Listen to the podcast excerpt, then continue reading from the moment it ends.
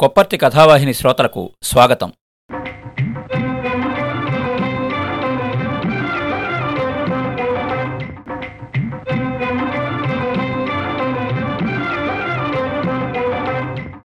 సాహిత్యాభిమానులకి నమస్కారం. సాహిత్యంలో అనేక పద్య గద్య ప్రక్రియలు ఉంటాయి. ప్రధానంగా పద్య కవిత వచన కవిత్వం కథ నవల నాటకం వ్యాసం ఇత్యాదిగా. ప్రతి రచయిత అంశాన్ని బట్టి కానీ వారి ప్రావీణ్యతను బట్టి కానీ అభిరుచిని బట్టి కానీ తనకు నచ్చిన అనుకూలమైన ప్రక్రియను ఎంచుకొని రచన చేస్తారు. అలా వివిధ ప్రక్రియల్లో తమ తమ రచనా శైలుల్ని ఏర్పరచుకుని వాసిగల రచయితలవుతారు. అటువంటి వాసిగల రచయితలకు స్వీయ శైలి ఉంటుంది. అటువంటి వాసిగల రచయితల స్వీయ శైలిని అనుకరించి రాయడం ఒక ప్రత్యేక సాహితీ ప్రక్రియ. అదే పేరడి. పేరడి అంటే ఒక రకంగా హాస్యప్రధానంగా సాగే రచన. పేరడీలు తెలుగువారికి కొత్త కాదు. ఈ ప్రక్రియను జలసూత్రం రుక్మిణీనాథ శాస్త్రి గారు పాపులర్ చేశారు. సంస్కృతాంధ్రాల్లో పండితుడిగా భావుకుడిగా ఆయన ఎన్నో మంచి రచనలు చేశారు. కానీ ఆయన ప్రతిభ ఎక్కువగా ప్రసిద్ధ రచయితలను అనుకరించి వెక్కిరించడంలోనే వికసించింది. జలసూత్రం పేరు చెప్పగానే విశ్వనాథ రాయప్రోలు కృష్ణశాస్త్రి శ్రీశ్రీ వంటి కవులకు ఆయన పేరడీలే జ్ఞాపకం వస్తాయి. పేరడీ కవితకి జలసూత్రం ఆద్యుడు ఆరాధ్యుడు కూడా. చీమలు మెల్లగా నడుచును దోమలు సంగీత మధురధోరణి నుండున్ సామజయానలే శోభాసీమలటన్నారు ఋషులు శ్రేయో గురువుల్ అనే పేరడీ పద్యం చదవగానే అది రాయప్రోలు వారి కవితాశైలికి అనుకరణ అని తెలియకపోతే జలసూత్రం గురించి చెప్పుకోవలసిన పనే లేదు. అలాగే నేను సైతం కిళ్ళీకోట్లో పాతబాకీలు ఎగరగొట్టాను. నేను సైతం జనాభా సంఖ్యలో ఒక్కటి వృద్ధి చేశాను అనే పేరడీ గీతం వినగానే శ్రీశ్రీ జ్ఞాపకం రాకపోతే జలసూత్రం రచన విఫలమైనట్టే. జలసూత్రం తర్వాత మాచిరాజు దేవిప్రసాద్ ఈ ప్రక్రియని కొనసాగించాడు. నాయని సుబ్బారావు గారి మాతృక ఎవడా విరసాత్మకుండెవడు నీలజలద నిర్ముక్త శైసిరి శర్వరి ప్రశాంత మలవాటు పడిన నిశాంతమందు కారు చీకట్లు రాసులు క్రక్కినాడు. దీనికి మాచిరాజు దేవిప్రసాద్ పేరడి. ఎవడా విరసాత్మకుండెవడు? నా ప్రియా వియోగాన నే లిఖించుకున్న రమ్య ప్రణయనీ రూపచిత్రముపైని నిండు నీల్కాల్ బుడ్డి తన్నేసినాడు. దీనికే దేవిప్రసాద్దే మరో పేరడి. ఎవడా క్రూర కట్మరుడెవడు? తాదిండు పక్కగా వేం తాతదిండు పక్కగా వేంచేసి తేలుగారు క్యాంపు వేసిన శర్వరీ కాలమందు అకట నట్టింటి దీపము నార్పినాడు అని నాయనివారిని దేవిప్రసాద్ అనుకరిస్తూ రాసిన పద్యాలు ఈ ప్రక్రియకి మెరుగులు దిద్దాయి. వారి తర్వాత ఎవరెవరో పెరడీలు చేసి ఉండొచ్చు కానీ దానికొక కొత్త పద్ధతిలో సాహిత్య గౌరవాన్ని కల్పించింది శ్రీరమణ గారు. అనుకరించడానికి పద్యానికంటే గద్యాన్ని ఎంచుకోవడంలో ఈయన స్వతంత్ర ప్రతిభ సాహసం మరింతగా వెల్లడవుతున్నాయి. ఎందుకంటే పద్యానుకరణ కంటే గద్యానుకరణ కష్టం. వట్టి అనుకరణ ఎవరైనా చేస్తారు. విశ్వనాథ కృష్ణశాస్త్రి శ్రీశ్రీల్ని అనుకరించి వ్రాసినవారు రాస్తున్నవారు ఎందరలేరు. అవన్నీ నిర్జీవమైన అనుకరణలుగానే మిగిలిపోతాయి. అనుకరణ ద్వారా హాస్యోత్పత్తి చేయడమే కాదు మూల రచయితలోని జీవలక్షణాల్ని నిరూపించేలాగా పేరడీ రచయిత సమకాలీనతిని హాస్యాన్ని జోడిస్తాడు. ఇలా చేయడానికి మూల రచయిత ఆలోచన ధోరణి రచనా శైలి బాగా అవగతమై ఉండాలి. స్వయంగా వ్యుత్పత్తి భావుకత సూక్ష్మ పరిశీలన కలిగి ఉండాలి. అన్నింటికంటే ముఖ్యంగా హాస్య చాతుర్యం ఉండాలి. సాధారణంగా ఒక రచయిత రచనలు చదువుతున్నప్పుడు ఆ రచయిత మేనరిజమ్స్ మనం గుర్తించం. వాటిని పేరడీస్టు పట్టుకోగలగాలి.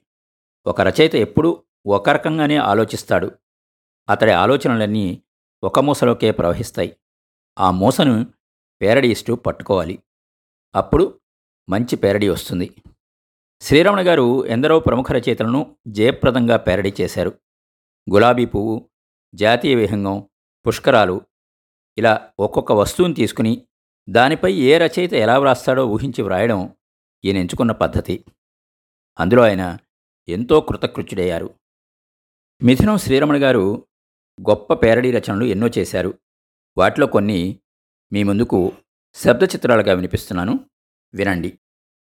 శ్రీరమణ గారి పేరడీలోంచి ప్రముఖుల ప్రేమలేఖలు ఈ పేరడీలోని ప్రముఖులంతా వారి జీవితాల్లో ప్రేమలేఖలు రాశారో లేదో నాకు తెలీదు.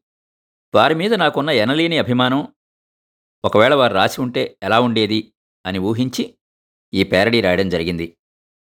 ప్రసిద్ధ రచయితల్ని పదే పదే పలు విధాలుగా స్మరించడానికి వారి పట్ల నాకు గల అభిమానమే కారణం. ఈ విషయాన్ని మిగతా అభిమానులు కూడా గమనించగలరని ఆశిస్తున్నాను అని అన్నారు శ్రీరమణ గారు. ముందుగా గిరికుమారుడు. ఇది విశ్వనాథ వారి కలం పేరు. వారి రచనా పాఠం వల్ల వారికి గల ఆత్మవిశ్వాసాన్ని స్వోత్కర్షగా అపార్థం చేసుకున్నవారు ఉన్నారు. విశ్వనాథ ప్రేమలేఖ రాసిన తనని తాను తగ్గించుకోవడం జరగదు. వినండి. బాలామణి ఆసిహ్ నిన్ను జూచితిని తదాది ఆలోచనలనియు నీ చుట్టూ పరిభ్రమించును. వదిలివచ్చుటకవి మొరాయించుచున్నవి. నా వంటి వాని మనస్సు సైతము బందీకృతమునర్చిన నీదగు రూపలావణ్యములు అసామాన్యమే అయి ఉండవలే. మునిపే సరస్వతి నన్ను వరించననుట లోకవిదితము. అందులకై ఎందరు ఈర్ష్యబడిరో బడుచుండిరో అది వేరు విషయము. నేటి వరకు రసభంగం కలగకుండా ఎటో కాలము వెళ్ళదీయుచుంటిని. సరస్వతికి రసభంగము వాటిల్లిన సవతి ఎగును కదా. సవతి పోరు కొని తెచ్చుకొనుటకు ఏ పురుషుడు మాత్రం ఇచ్చగించును. నేను వెరివాడను కాను. సాహిత్యమున సముద్రము లాంటి వాడనని లోకము అంగీకరించినను లేకున్నను నేను భావింతును. ఈవు కిన్నెరసానివి. ఇక నేమి కావలే నా మనము నీపై నిడుట నీ అదృష్టము. కుంకుమ శోభితమైన నీ నొసట? ఆ కుంకుమ ఆయన జ్ఞప్తికి వచ్చును. కాశ్మీర దేశము కుంకుమ పూలకు ప్రసిద్ధి. పుప్పొడులు తెమ్మెరలపై తేలుచు అరుణోదయమేదియో మధ్యాహ్నమేదియో పసిగట్టనలవి కాకుండా సేయును. కుం అను శబ్దం చేయుచు ఆ మొగ్గలు విచ్చుకొనును. అందుకే అది కుంకుమయ్యనిది కాశ్మీర కుంకుమలో పది ఆరు వన్నెలున్నవి. వన్నెకొక ప్రత్యేకత గలదు. ఇలా సాగే వీరి ప్రేమలేఖకి జవాబు వస్తుందంటారా ఇక అడవి బాపిరాజు గారు అడివోరి చిన్నోడు. అడవి బాపిరాజు గారి రచనలో ఐశ్వర్యం ఆదర్శాలు తొంగి చూస్తుంటాయి. ఆ బాణి వారి ప్రేమలేఖకు మాత్రం వర్తించదు అని ఎక్కడున్నది? వినండి. సౌభాగ్యవతి శశికళకు అడవి బాపిరాజు శుభాకాంక్షలతో వ్రాయిట. మా వకీలు గారైన ఆదిభట్ల హరినారాయణమూర్తి గారింటిలో మిమ్మలను చూచియుంటిని. ప్రథమ వీక్షణముననే మీ రూపము నన్నాకట్టుకున్నది. జపాన్ దేశపు సుందరాంగులను చూచియుంటిని గాని వారు స్ఫురద్రూపులు కారు ఎత్తులో కొంత తగ్గుదురు. శశికళ అనిన రాజా రవివర్మ చిత్తరు వలె కమనీయమని నా ఊహ. మీరు శాస్త్రీయ సంగీతమును దీక్షితులు గారి శిష్యర్కమున సాధన చేసి ఉండిరని వకీలు గారు చెప్పిరి. దీక్షితులు గారి గాత్ర సంగీతమనిన నేను చెవి కోసుకుందును. ఆలాపమున వారి ప్రత్యేకత కనిపించును. ముఖ్యముగా శ్యామలరాగము మిక్కిలి మనోరంజకముగా నుండును. మీ విషయము మా తల్లిగారితో సంప్రదించవలని నిశ్చయించుకొంటిని. ఆమె మన వివాహమునకు తప్పక అంగీకరించునని నా నమ్మిక. రాబో కోడలి కోసమై ఆమె ఇరవై నాలుగు క్యారెట్ల మేలిబి బంగారంతో వడ్డాణం చేయించి ఉంచినారు. అది తూకమున ముప్పది శైరీలు తూగును. గజ్జల పథకము గలదు. నడుమేలేని ఈ కోడలు దీనిని ఎట్లు ధరించున్నాయని అత్తగారు నిరుత్సాహపడవలసి ఉన్నను ఎట్లో ఒప్పింప యత్నింతును. ఇక బులాకీలు ముక్కెరలు మీ నాసికకు బరువు చేటే కదా. ప్రధాన పుటుంగరమునకు మంచి ముత్యం వేయించుట మా ఇంటి రివాజు. ఇలా సాగి వారి ఆచారాలు ఆనవాయితీలు చెప్పి ముందే ఆమెను భయపెట్టి విరహ ప్రేమికుడిగా మిగిలిపోయే అవకాశం ఎక్కువగా ఉంది. ఆ తరువాత ముని మాణిక్యం. మునిమాణిక్యం నరసింహారావు గారి కాంతం కథలు సంసారంలోని సరిగమల్ని వినిపిస్తాయి. పెళ్ళికి ముందు ప్రేమలు వీరికి అట్టే తెలియవు. వీరిదంతా సంసారపక్షం వినండి. ప్రేమైన కాంతానికి. శుభాశిస్సులతో వ్రాయు లేఖాంశములు. ఉభయకుశలోపరి. నీవు వ్రాయించిన జాబు అందినది. సంగతులు తెలిసినవి. ఎదురింటి మీనాక్షికి మళ్ళీ ఆడపిల్లే. ఈ విషయం నీకు సంతోషం కలిగించగలదని తెలుపడమైనది. మీ జానకమ్మ పినిగారింట్లో అంతా కులాసాగానే ఉన్నారు. కనక మహాలక్ష్మి నీ రాకకు ఎదురుచూస్తున్నది వారి పెద్దమ్మాయికి సీమంతం చేస్తారట. నువ్వు చెప్పిన ప్రకారం పనిమనిషి దగ్గరున్న పెద్ద దబరాగిన్నె తెప్పించాను. పాత కాగితాలవాడు అమ్మగారు ఎప్పుడొస్తారని రోజూ వాకపు చేస్తున్నాడు. నువ్వు మడిగా కాక విడిగా చిన్న జాడీలో తీసి వెళ్ళిన ఆవకాయ అయిపోయింది. నువ్వు వెళ్ళేప్పటి నుంచి అదే కదా ఆధరువు. మరి పెద్ద జాడీలోంచి తీసుకోమంటావా? ఏ సంగతి జాబు వ్రాయించవలను. వచ్చే తదియా గురువారం దివ్యంగా ఉంది. ఒకవేళ నువ్వు బయలుదేరితే ప్రయాణంలో జాగ్రత్త. మన బందరు రైల్వే స్టేషన్లో నువ్వు కాపురానికి వచ్చినప్పటి నుంచి గుర్తుగా ఉన్న రావి చెట్టుని మొన్న ఈ మధ్య నరికి పోగులు పెట్టారు. మరి నువ్వు స్టేషను ఎట్లా గుర్తుపడతావు అని బెంగగా ఉంది. నీ నోట్లో మాట దాగనట్టే మన పెద్ద బాల్చీలో నీళ్ళు ఆగడం లేదు. నువ్వు రాగానే మాటు వేయిద్దాం. ఇదండి మునిమాణిక్యం వారి ప్రేమలేఖ సాగే తీరు. ఆ తర్వాత బాలగంగాధర తిలక్ దేవరకొండ తిలకామృతం. అమృతపు జల్లులాంటి తిలక్ కవితల్లో సామాజిక స్పృహ కంటే సౌందర్య స్పృహ ఎక్కువ. కొద్దిపాటి అస్పష్టత వారి కవితారీతికి అదనపు అలంకారం. వినండి. మానసప్రియ మీ ప్రతి అణువులోనూ నవ్యశిరీష మృదుత్వం ఏదో ఉంది. సముద్రపుటంచున నిశ్శబ్దంగా మిగిలిపోయే కెరటపు నురగలాగా మీరు లేని మీ సన్నిధిలో నేను నిన్న కలత నిద్రలో మంచి కలగన్నాను. కల నిండా అందెల రవళులు జూకామల్లె తీగలు వెన్నెల మడుగులు అంగన రమ్యచేలపు కొనలు వెన్నెలలో జీరాడ్డము వదగలేని పైట ఒత్తిగిలడము ఉన్నమి ఆమె అడుగులకు మడుగులొత్తడము. కవికి రసవంతం కాక మరేమిటి? ఆ స్వప్నసుందరిని మీరుగా గుర్తించి నిట్టూర్చిన జ్ఞాపకం.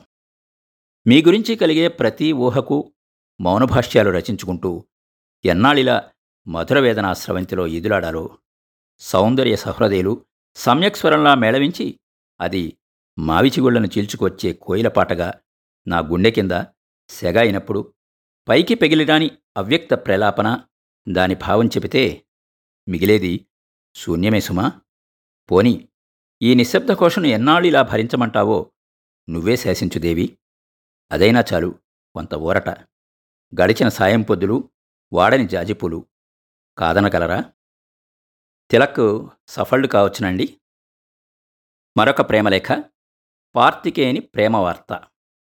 వృత్తిరీత్యా జర్నలిస్టులు కొన్ని పదాలకు అలవాటుపడి ఆ పరిధిలోనే ఉండిపోవడం తప్పనిసరి అవుతుంది ఏ విషయాన్నైనా తేల్చి చెప్పకపోవడం తమ మీద బాధ్యత పెట్టుకోకుండా జాగ్రత్త పడడం వారి విధి నిర్వహణలో ఒక భాగం. కనుక ప్రేమలేఖలోనూ అదే ధోరణి. వినండి. ప్రేయసికి ఒక విజ్ఞప్తి. విజయవాడ జూలై ఒకటి ఇరవై ఇరవై. శ్రీమతి లేదా కుమారి విజయలక్ష్మి గారికి. ఇటీవల లబ్బిపేట ప్రాంతంలో సాయంత్రం సుమారు ఆరు గంటల వేళ మిమ్మల్ని చూడడం తటస్థించింది. ఎర్రచుక్కల తెల్లచీర కట్టుకున్న మీరు ఆ రోజు చాలా అందంగా ఉన్నట్లు నేను భావించలేకపోలేదు. మీరు డాక్టర్ గారి రెండో అమ్మాయిని అభిజ్ఞ వర్గాల ద్వారా తెలియవచ్చింది. కాగా మిమ్మల్ని చూసినప్పటి నుంచి మనసు పరిపరి విధాల పోతోంది. ఒకవేళ ఇది ప్రేమభావనైనా కావచ్చు. పోతే నా వివాహం చేయాలనే దృఢ సంకల్పంతో మా తల్లిదండ్రులు ఉన్నట్టు అందుకుగాను వారు తీవ్రంగా కృషి చేస్తున్నట్టు ఇటీవల వెల్లడైంది. కనుక మీకు ఆమోదయోగ్యమైతే ఆద్యతన భావిలో మన వివాహం జరగగలదని ఇది విఫలం కాబోదని ఆశిస్తున్నాను. అనేదా భావించడానికి ఆస్కారం లేదు కాబట్టి మీరు మీ అభిప్రాయాన్ని నిష్కర్షగా తెలుపగలరని విశ్వసిస్తున్నాను. ప్రేమ సఫలమైందా? ఆమె జవాబు రాసిందా? అనే వివరాల్ని వచ్చేవారం వార్తల్లో చూడాల్సిందే. ఇక తాపీ వ్రాతలు. తాపీ ధర్మారావు గారు ఏ విషయాన్నైనా సమగ్రంగా సోదాహరణంగా చర్చిస్తే కానీ తాపీ ధర్మారావు గారికి తోచదు. వారిదంతా భౌతికవాదం. సుభద్ర నిన్ను చూడగానే హృదయోల్లాసం కలిగిన మాట వాస్తవమే. అయినా కొన్ని విషయాల్ని ముందుగా చర్చించడం అవసరం. ఆను పాను తెలుసుకోకుండా అమాయకంగా ప్రవర్తించడం అనేది నవీన శతాబ్దంలో కూడా జరగడం హాస్యాస్పదం. అందచందాలను వర్ణించుకుంటూ ఊహాలోకాల్లో విహరించడం స్త్రీ పురుషులిద్దరికీ శ్రేయస్కరం కాదు. జీవితాల్ని పరస్పరం పంచుకోబోయే ముందు ఇద్దరి మధ్య సరైన అవగాహన అవసరం. ఈ విషయాల్ని నా జొన్నకర్ర అనే వ్యాసంలో సమగ్రంగా చర్చించాను. మనుష్యుల్లోనే కాదు అన్ని జీవరాశులకు జతగూడడం అనేది ఉద్రేక గుణం ఉంటుంది. చివరకు సీతాకోక చిలుకల్లో కూడా ఈ జత కట్టడం అనేది ఉంది. ధ్రువ ప్రాంతంలో ఉండే పెంగ్విన్ పక్షులు వలపు సంకేతాలు ప్రేమ భాషలు విచిత్రంగా ఉంటాయి. వివరాల కోసం నా పెళ్ళి దాని పుట్టుపూర్వోత్తరాలు పుస్తకం చూడు. జీవితం లౌకికపరమైన విషయాలతోనూ లైంగికపరమైన కోరికలతోనూ ముడిపడి ఉంటుంది.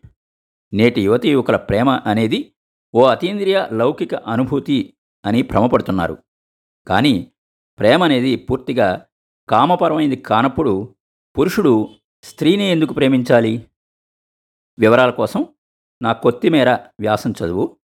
మెసపటోమియాలో యువతి యువకుల కామకలాపాలు చాలా వింతగా ఉంటాయి. ఇదండి వీరి వరస.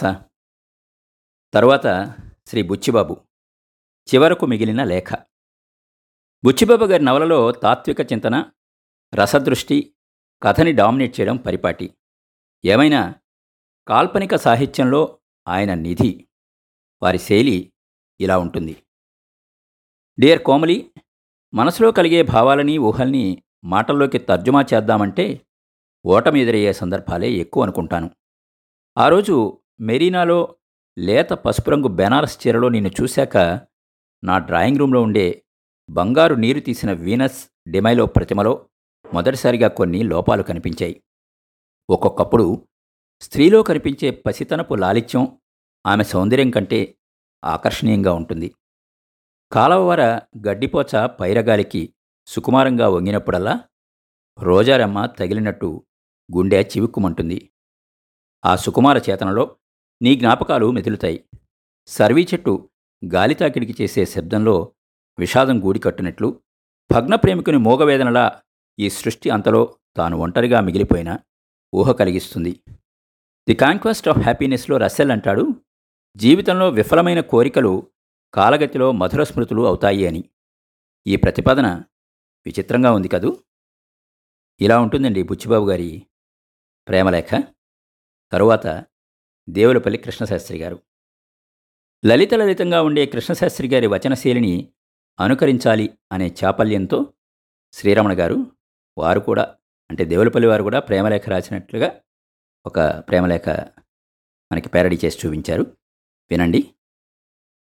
వసంత కోరికలు పరుగులెత్తడము బిడియం పగ్గాలు వేయడము వీటి మధ్య మనసు నలిగిపోవడము అందులోనే ఆనందం ఏంటి చెప్పా? ఆమె అందచందాలను కనులతో ఏతం వేసి ఏ జామిగుబురు వైపుకో జాలు చేయాలని చూస్తానా? గట్టు తెగిన వాగులాగా తోటంతా అందాల వెల్లువ. గాజుల రవళికి నవ్వుల గలగలలకి తేడా ఒక అందాన తెలియదు. ఆ నవ్వులు అలాగా కదలి ఏటి కెరటాల మీదుగా సాగి కోటి పారిజాతాల బరువైన గుండెల రేవు చేరుకోవడం ఎలా భరించానో? గాలిపల్లకి మీద సాగిన గోరింట పరిమళం ఆమె ఉనికిని చెప్పేసి వెళ్ళిపోతుంది. బోయిల్లాగా తుమ్మెదల హడావిడి. మాట చెవిని పండిస్తేనా? అలా బృందావనంలో పొగడనీడన కృష్ణస్వామి కోసం నిరీక్షించే రాతలాగా పున్నాగలన్నీ గుట్టగా ఒకచోటే రాలినట్టు ఆమె కూర్చుని ఉంటుంది. పైరగాలి కొంటెతనాన్ని పసిగట్టి మావి చిగురుల చిరుగుల మాటు నుంచి జారిన వెన్నెల ఆమె పైట చెరుగుల అమరినప్పుడు నా కళ్ళకి తిరునాళ్ళు కాక మరేమిటి? ఉప్పాడ జరీపైట మడతల నుంచి కొసరి కొసరి గుబాళించే వలపు తలుపులు ఒక తీయని చక్కదనం. ఆమె కనుల్లోంచి జారి మలయానిలంలాగా ఒడలంతా ఆక్రమించడము ఇవేమీ పట్టనట్టు సంజపొద్దు బద్ధకంగా ఒళ్ళు విరుచుకోవడము నన్ను ఒంటరివాణ్ణి చేసి వేధిస్తాయి. పొదరిల్లు పొన్నమి వెన్నెల కోటి కోర్కెలు నిండిన హృదయభారంతో నేను. ఆమె కూడా ఉంటే ఎంత బాగుండేది ఆమె ఎవరో కాసుమి మీరే. నాకట్టే తెలియదు కానీ మా నండూరి బసవరాజు అయితే ప్రేమతత్వాలు బాగా పాడగలరు. నా మోజంతా గిరజాల మీదే గాని బసవరాజు కవిత్వం మీద చూపుతాడు. మా నండూరి సరే సరి. దేవులపల్లి వారికి మాత్రం జవాబు రాదు. ఎందుకంటే వారి విరహగీతాలు తరతరాల తెలుగువారికి కావాలి కదా? కృష్ణశాస్త్రి గారి తర్వాత శ్రీశ్రీ గారి ప్రేమలేఖ. శ్రీశ్రీ గారి వచనశైలిని అనుకరిస్తూ వారు ప్రేమలేఖ రాస్తే ఎలా ఉంటుందో ఊహిస్తూ చేసిన రచన. వినండి. మధురవాణి ఆ రోజు బ్రాడ్వేలో నువ్వు వెళ్తుంటే రేసుగుర్రం రోడ్డున పడ్డట్టు అనిపించింది. అప్పటికప్పుడే నీకు మూడు ముక్కల ఉత్తరం రాసిన జ్ఞాపకం. నువ్వు నా ద్వంద్వ వైఖరిని నిరసిస్తున్నట్టు ఈ మధ్యనే తెలిసింది. నా అదృష్టం కొద్దీ ఈ దేశంలో నాకు మిత్రుల కంటే శత్రువులే ఎక్కువ. ఆ వర్గంలో మీ నాన్నగారున్న ఆశ్చర్యపడాల్సిన పని లేదు. అసలు విషయం చెబుతాను విను. శ్రీశ్రీ బాగున్నదాన్ని దేన్నైనా మెచ్చుకునే సహృదయుడు. అంత మాత్రం చేత మరెవరినో కూడా ప్రేమిస్తున్నానని ద్వంద్వ వైఖరి అని నన్ను అనుమానించడం తెలుగుదనం తప్ప మరొకటి కాదు. నన్ను ప్రేమించినందుకు చింత కొంతే కానీ మీరు సందుచూర విశ్వనాథాన్ని అభిమానిస్తున్నారని విని చింతించాను. చిరకముక్కుకి నేరేడు పండులాగా విశ్వనాథాన్ని మిమ్మల్ని పక్కపక్కన ఊహించుకుంటే మీ మీద జాలేస్తోంది. అనా అప్పు కూడా చేయడం రాని విశ్వనాథం నిన్ను ఉద్ధరించలేడనేది మాత్రం స్పష్టంగా చెప్పగలను. జాలిపడే నాలాంటి వాళ్ళని మన సమాజం నమ్మదు.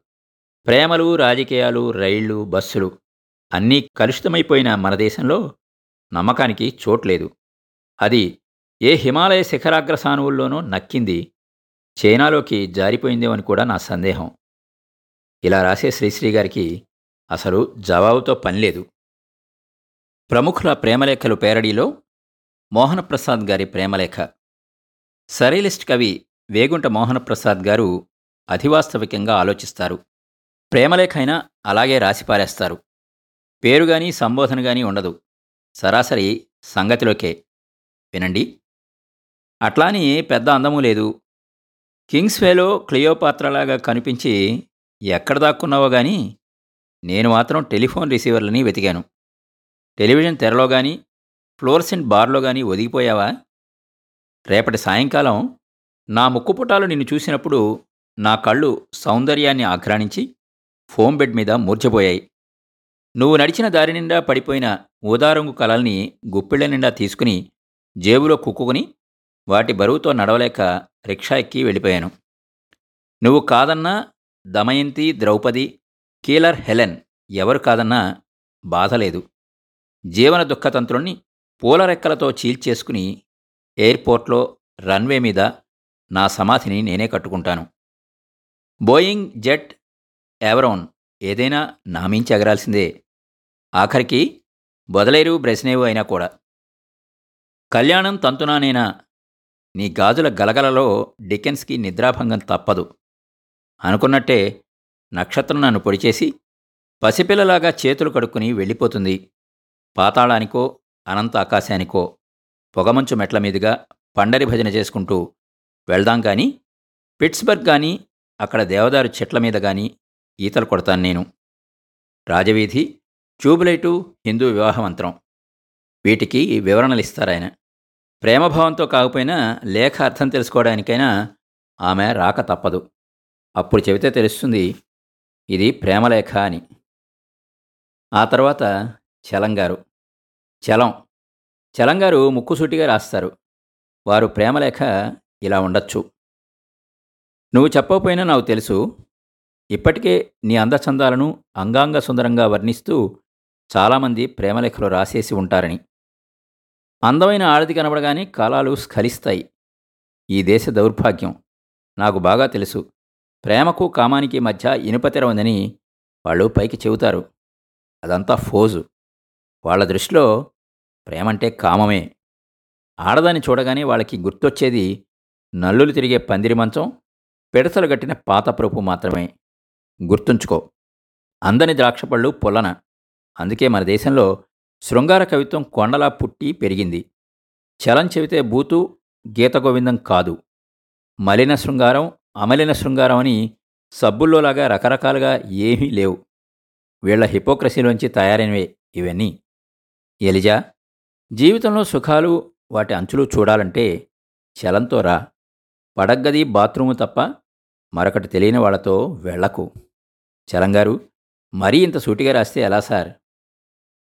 ఆ తరువాత కరుణశ్రీ లేఖశ్రీ. కరుణశ్రీ గారి కవితా కన్య అట్టే లోతులకు పోకుండా అలా పూలనావలా పైపైన తేలుతూ సాగుతుంది. అందరికీ అందుబాటులో ఉంటుంది. కరుడుగట్టిన కారుణ్యం భావనలో లలితమైన భాష వీరి కవిత్వంలో కనిపిస్తాయి. ప్రియశ్రీ కుంకుమాంజలులు నిన్ను చూచిన ఆ మధురక్షణం నా యవ్వనసీమకొక సువర్ణ సుప్రభాతం. వలపు తలుపు తీయని పిలుపుగా నా ఎదతలుపు తట్టింది. కళ్యాణ కల్పవల్లిగా ముస్తాబై ముంగిట నిలిచింది. నీ మాట సన్నాయి పాట. నీ పలుకు సృష్టికే కులుకు నీ రూపం నేత్రపర్వం. నా జీవితాన అది ఒక మధుర పర్వం ఉదయమే లేచి నీకోసం నిరీక్షిస్తూ పూలతోటలోకి నడిచాను. నీ చెలికత్తెరు పూలబాలలు నన్ను చెలకట్టనిస్తేనా? ఎవరికోసం అని నిగ్గదీసింది జూకామల్లె. కుమారి అసలే సుకుమారి గాఢంగా ఎదురుచూస్తే కందిపోగలదు సుమా అని మందలించి కిలకిల నవ్వింది నందివర్ధనం. నీ చెలి చెక్కిలి నొక్కాను నేను అని ఉడికించింది గులాబీ. నేను అన్నది ముక్తసరిగా ముద్దమందారం. ఆమెకు నాసికగా అమరింది నేను అంటూ సన్నాయి నొక్కులు నొక్కుతూ పున్నాగా. పెదవుల కెంపుదనం తామే అన్నట్టు మౌనముద్రలు దాల్చాయి మంకెనలు. ఎంతకూరాని నీకై చూచి చూచి నిట్టూర్చి పచ్చగడ్డి తివాజీపై మేనువాల్చాను నీ ప్రేయసి పదములకు పారాణి దిద్దింది నేనే అని గుసగుసలు చెప్పింది చిన్న గరికె పువ్వు. హిమస్నాత మాధవీలత నీవే తానైనట్టు ఒక్కసారి ఒళ్ళు విరిచింది. ఇలా సాగే కరుణిశ్రీ గారి ప్రేమలేఖకు జవాబు వచ్చే సంగతి ఎలా ఉన్నా ఆ ప్రియశ్రీ పదే పదే పాఠంలాగా చదువుకోవడం మాత్రం ఖాయం. తరువాత శ్రీ సంజీవదేవ్. సంజీవదేవ్ గారి సొంత శైలి తార్కిక చింతన ప్రేమలేఖలో కూడా ప్రతిఫలిస్తాయి అని అనుకుంటా. వినండి. సుచరిత మీ లేఖ అందలేదు. వాస్తవ జగత్తులో రాసిన లేఖలు మాత్రమే అందుతవి. రాయని లేఖలు సైతం అందుతవి అవాస్తవిక జగత్తులో. వ్రాయబడిన లేఖలు అందడం ఎంత సహజమో వ్రాయబడని లేఖలు అందకపోవడం కూడా అంతే సహజం. మిమ్మల్ని చూడాలన్న ఔత్సుక్యం మిమ్మల్ని చూశాక అభివ్యక్తపరచలేని అభీష్టంగా రూపాంతరం చెందింది. అందుకే దూర ప్రాచ్య కవి మార్మికుడు యోన్సినో గూచి అంటాడు దూరంగా ఉండే ప్రీతిపాత్రమైన వస్తువులు స్పర్శనీయతను కూడా కలిగి ఉంటాయి అని. ముక్త గగనం కింద మీరు నడిచి వెళ్తున్నప్పుడు నా మానస కాసారంలో ఎన్నో రసరూపాలు కదిలాయి. పృష్ఠభాగంలోని ప్రాకృతిక దృశ్యం శారదీయ స్వచ్ఛ ధావల్యానికి ప్రతీకగా అమల చిహ్నంగా గోచరించింది. బాహ్య సౌందర్యం రమ్యమైనదే కానీ ఆంతరిక సౌందర్యం రమ్యతరమైనది. అలాగే ప్రేమించబడడం మధురమైనదే సందేహం లేదు. ప్రేమించబడడం మధురతరమైంది. ప్రేమించడం గొప్పదా? ప్రేమించబడడం గొప్పదా అంటే నిజానికి రెండూ కూడా గొప్పవే. ప్రేమించేవారు ప్రేమించబడినప్పుడు ప్రేమించబడేవారు ప్రేమించినప్పుడు మాత్రమే ప్రేమ సఫలత చెందుతుంది. ప్రేమించేవారు ప్రేమించబడకపోయినా ప్రేమించబడేవారు ప్రేమించకపోయినా కూడా సాఫల్యత శూన్యం. ఆదాన ప్రదానాలు హృదయాల మధ్య. ఈ ప్రేమలకి జవాబు రావడం ఎంత సహజమో? రాకపోవడం కూడా అంతే సహజం. తరువాత గుంటూరు శేషేంద్ర శర్మ గారు. ప్రేమ లేఖై పారిపోయింది. శేషేంద్ర శర్మ గారిది తెలుగులో కొత్త బాణి ఆయనదొక ప్రత్యేక వాణి. వారు రాసే లేఖ వచన కవిత లాంటి గద్యంలో సాగితే ఇలా ఉండొచ్చు అని ఊహ. వినండి. కాదంబరి నాటి ప్రత్యూషంలో క్షణక్షణము నీవే అయి పరిస్పందిస్తున్నప్పుడు నా హృదయ కుహరంలో లార్క్ పాడిన పాటను మొహమల్ తివాచీగా పరిచాను నీకోసం నీ రూపం సోకి నా మనసు మొక్కలై వడగళ్ళను వర్షిస్తోంది. ఉద్యానంలో రాలిపోతున్న లిలీలు నా గుండెలోకి జారిపడే పిడుగులు. గుప్పడి గుల్మహర్లు నీడలు నా తాపాన్ని చల్లార్చలేక ఆవిరులై దిగంతాలకు పారిపోతున్నాయి. చిట్లిపోయిన ఊహల్లోంచి స్రవిస్తున్న అశ్రువులు చెంపల్ని జలపాతాలు చేసి పాదపీఠాన్ని నిర్దాక్షిణ్యంగా కోసేస్తున్నాయి. కోమల విషాదాన్ని భరిస్తూ నీ సౌమ్య శాసనం కోసం బానిసని నిలబడ్డాను. సాగరగర్భంలోంచి చీల్చుకొస్తున్న ప్రతి కెరటపు లయలోనూ నీ రూపాన్ని దర్శిస్తున్నా. వెచ్చుకుంటున్న ప్రతి పువ్వు చేసే రెక్కల సవ్వడిలోనూ ఆసీమ చైతన్యమూర్తిని వీక్షిస్తున్నా. వేకువలో నీ లావణ్యాన్ని పాటలోకి తర్జుమా చేసి నా కళ్ళకు వినిపిస్తుంది చిన్న పక్షి. ఘోషించే కోటి జలపాతాలను భరిస్తున్న నన్నా పాట సముచ్చకితుణ్ణి చేస్తుంది. నీ పదధ్వనుల్ని దోసిళ్ళలో గ్రోలి నీ దరహాసాలను చూపల చెంకీ దారాలతో దండలల్లి హృదయ గవాక్షానికి తోరణం కట్టాలని ఉంది. కాదంబరి నీ రాక ఎప్పుడో నీకోసం నిరీక్షిస్తూనే ఉంటా మృత్యుతో కబురంపినా చాలు. లేఖ చదివాక మనసు దూదిపింజలై తేలిపోతుంది. జవాబు రావడం మాట ఎలా ఉన్నా కూడా. అప్పటి ఆస్థాన కవి శ్రీ దాశరథి గారు ప్రేమలేఖ రాస్తే ఎలా ఉంటుందో ఊహిస్తూ ఆస్థాన కవి ప్రేమలేఖ. ఉర్దూ పారసీక భాషలు తెలిసిన ఆస్థాన కవి దాశరథి. ఆయా భాషల్లోని శృంగార రసాన్ని ఇంకించుకున్న కొద్దిమందిలో దాశరథి ముఖ్యులు. అంగారం శృంగారం కలసికట్టుగా కవిత చెప్పగల దాశరథి గారి ప్రేమలేఖ ఊహామాత్రంగా. మంచె మీద నుంచి పరిగపిట్టల్ని కసిరే చానా విసిరే వడిసెలలో రాళ్ళే పెట్టావో పూలే తురిమావో తెలియదు కానీ దెబ్బతిన నా గుండె విలవిలలాడుతోంది. గూపులు వేసే చూపులు అలుపు వచ్చి మంచమీదే ఆగిపోయాయి. ఏ విసురులోనైనా నీ గుండెను గిరాటేస్తావనే ఆశతో మంచె దగ్గరే పొంచి ఉన్నాను. నిన్ను చూడగానే అనుకున్నాను ఏ పారసీక కవి ఊహించి రచించిన గజల్వి నువ్వే అయి ఉంటావని. ముషాయిరాలోంచి తప్పించుకొచ్చిన కవిత పాదపంక్తివైనా అయి ఉండాలి. ఒక్కసారి మధుమాసం విలాసంగా నా గుండె గుమ్మంలో పల్లకీ దిగిన అనుభూతి. కోటి పారిజాతాలు మానసోద్యానంలో గల్లున వెల్లివిరిసిన అనుభవం. అవి ఒంటరిగా మోయలేనంత బరువు. కవితాగారంగల ఈ షరాబు నేడు నీ మ్రోల గోరంత ప్రేమనర్థిస్తున్న గరీబు. సఖీ నీవు సాకివి. నీ కన్నులు మధుపానపు గిన్నెలు. నా ఎద కారవాన్ సరాయి. అయితే ఇక నేను నవాబుని సుమి. నికుంజం ఉంది ఒత్తిలా మెత్తని పూలపాన్పు ఉంది. గుండె నిండుగా ప్రేమ సుధా రసమున్నది. నీవు కూడా ఉంటే చెలి ఇక లేనిదేమున్నది. రూపురేఖలు పసిగట్టాను కాని నీ విలాసమే తెలియకున్నది రాణి. ఇంతకీ ఆ విలాసవతి విలాసం తెలియదు ఈ కవిగారికి ఇక జవాబు ప్రసక్తి ఎలా?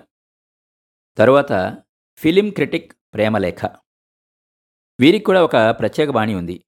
సినిమా ప్రపంచంలో ఏదైనా కమనీయ దృశ్యకావ్యంగానే వీళ్ళ కళ్ళకి కనిపిస్తుంది.